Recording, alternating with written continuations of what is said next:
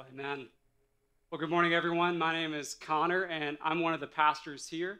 I'm so happy to be with all of you today. And for those of you worshiping with us online, welcome. You're just as much a part of this, too.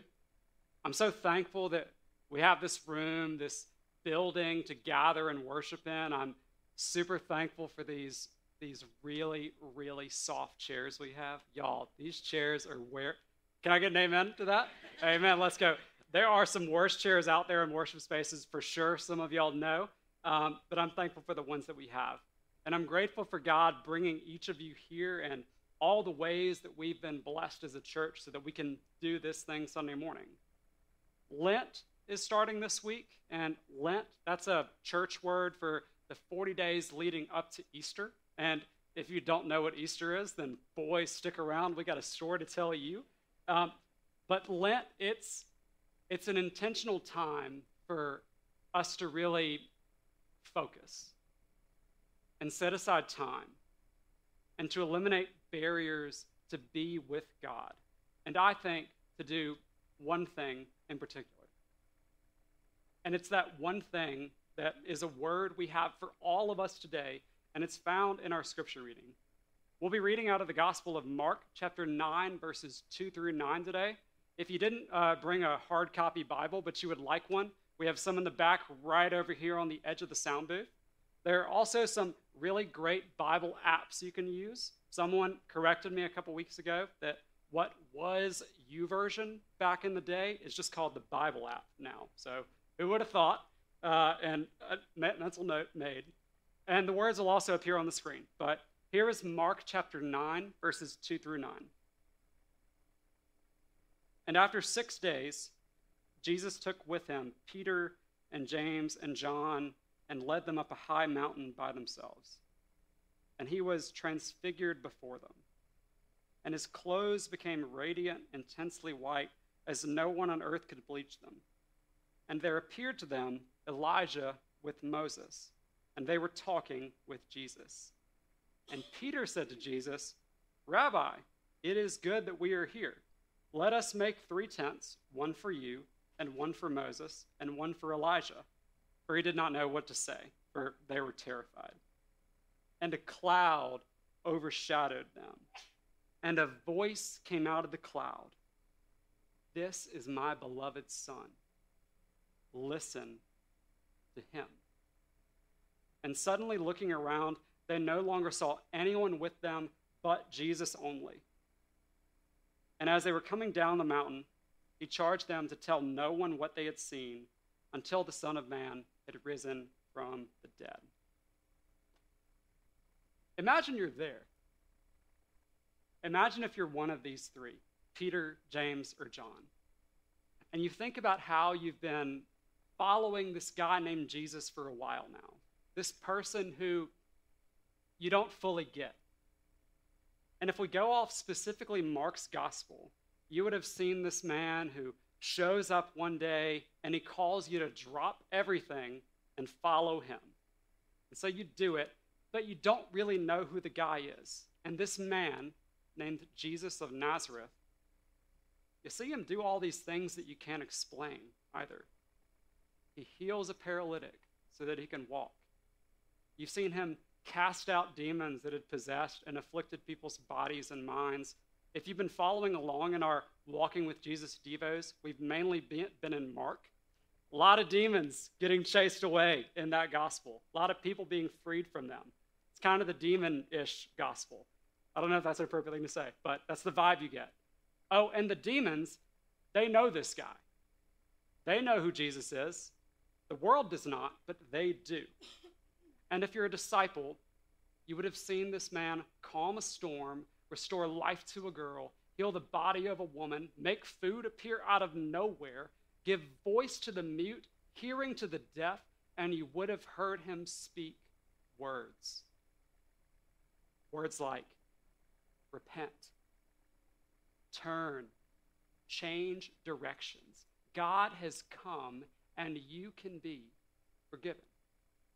The kingdom of God is here, and you can change for the better. And you had never heard that before or believed it. And so you're seeing all these things happen before your eyes over the past weeks, months, years.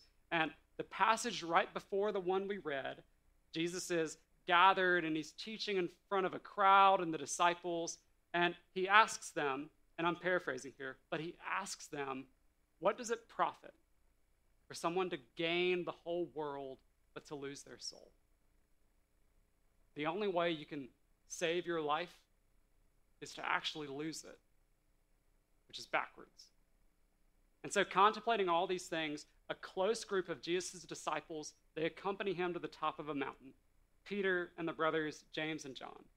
They follow Jesus to this secluded place, and when they reach the top, suddenly the word we're given is that Jesus was transfigured before them, which I get is a word that we never really use today for anything.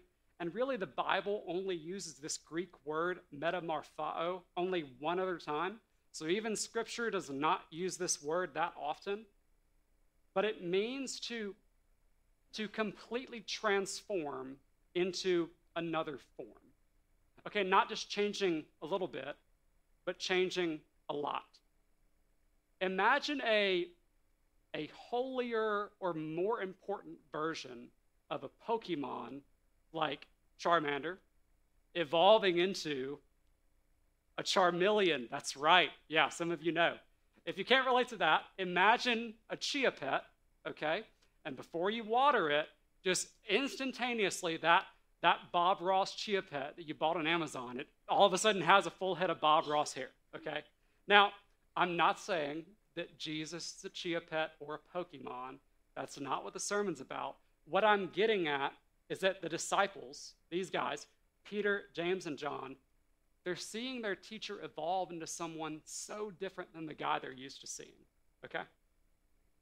And then, all of a sudden, appears Moses and Elijah. And they just begin talking with Jesus. These guys who have been dead for a long time just pop up out of nowhere. And as if this scene couldn't get any more wild for the disciples, a cloud appears.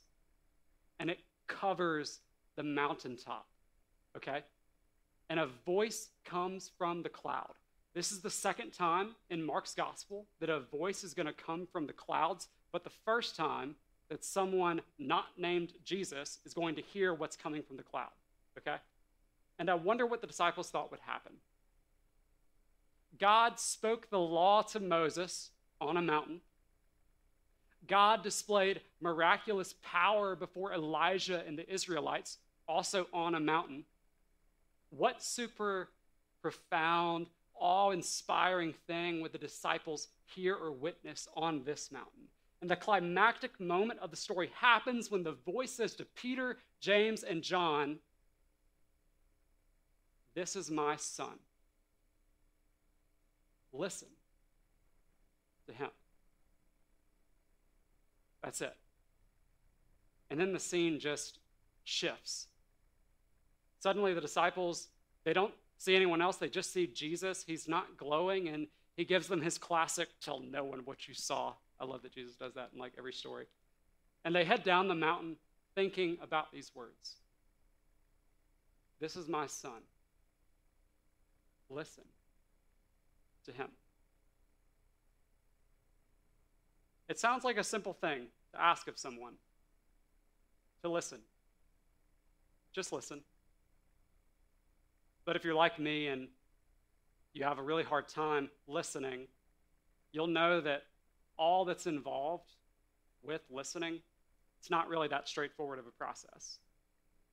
You see, listening is never about just hearing. A couple years back, the University of Saskatchewan did a study on listening. And if you're asking why I used them as a source, simple. The name is Saskatchewan. So I figured I would just see what the Canadians know and then report back to you all with what I learned. But the article said that when you break it down, listening is a multi step process, which involves receiving, just hearing the words spoken in your ears? Understanding, having a grasp on the meaning and content of what's being spoken to you, evaluating, forming an opinion about all of it, and then responding. demonstrating your comprehension, showing that you did understand by speaking words back, the conversation, or showing through actions that you're responding to what you heard. And then there's a fifth and final stage of listening retaining. Remembering what you've heard and continuing to demonstrate your comprehension, continuing to respond. You all probably don't need me to tell you this. The article lays it out with intricate data, but we don't retain well. Especially, we don't retain well after a while, be it big stuff or small stuff. And that's kind of the kicker, really. Most of the things we listen to, we don't follow through on. We try, but we don't keep responding. We can forget. We can get distracted. We try and we give up. Or we do try, hoping to get something out of it, and it's not what we're hoping for. So we just quit responding. And listening would be difficult enough with all of those steps that I just talked about, but also just look at all the things out there, all the people who are trying to get your attention, who want you to listen to them. They want you to turn your ears and your eyes towards them so you can hear the voices in the world. I'm talking about celebrities. I don't know if life coach, if that's still like a relevant term we call these days, but podcasters, journalists, media personalities, musicians, all of that. People trying to grab our attention so that we hear them. And I don't know if it's factually correct to say that there are more voices now than ever before, but there's for sure the most mediums that we can use to turn our attention. We got phones, TVs, the radio, iPads, all of that, the internet. And I'm not judging because I'm also super big into podcasts, audiobooks, talk shows, music, all that. I don't think it's wrong per se to listen to good stuff out there, but it's probably not a good thing that the only Christian podcast on my Spotify Wrapped was number five. And so, probably not a good thing. I'm sure none of y'all can relate to that. Uh, but I just think that we live in such a unique time when all the world's voices can be put right in front of our faces in an instant. And they want us to listen to them because they say that they have the answers. They say that they can fill the void for our desire for entertainment, for instruction, for advice, or motivation. But then, you know, after a while, we can get bored of an entertaining voice and find a new one to listen to. Or if one of the voices in the world that gave you advice and you put it into practice, what they said, and it didn't turn out the way you wanted to. So you just move on to another voice for advice. I mean, if you've never gotten bad advice that you've acted on, please let me know your secret because I know that I sure have. Sometimes the information we receive that we listen to, it just proves to not be that worthwhile. Or the gratification that we once had engaging with the spokesperson just fades and goes away. So we find another voice to go to. I like to read, and one of my favorite authors is a Russian guy that lived 200 years ago, which is as boring as that sounds. And the Russian guy's name is an author, his name is Dostoevsky. How do you spell that? No one knows. But he has an awesome testimony about his faith that I don't want to spend too long on, but he was a guy that tried to find life's answers by listening to the world.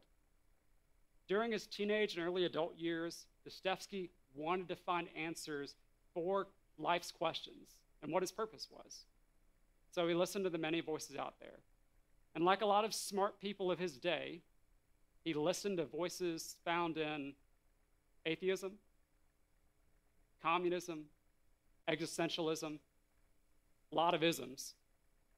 And they all told him that if he just listened to them, then he would have greater freedom, meaning, and purpose in his life if he responded to what he heard from all those voices. And it wasn't until after being thrown into prison that Dostoevsky, all of his friends that he made in those circles that he listened to, they all abandoned him. And he would later write in his diary if society taught me how to build a house, the structure would just inevitably collapse in on itself. Such are man's invented answers for the problems of our world.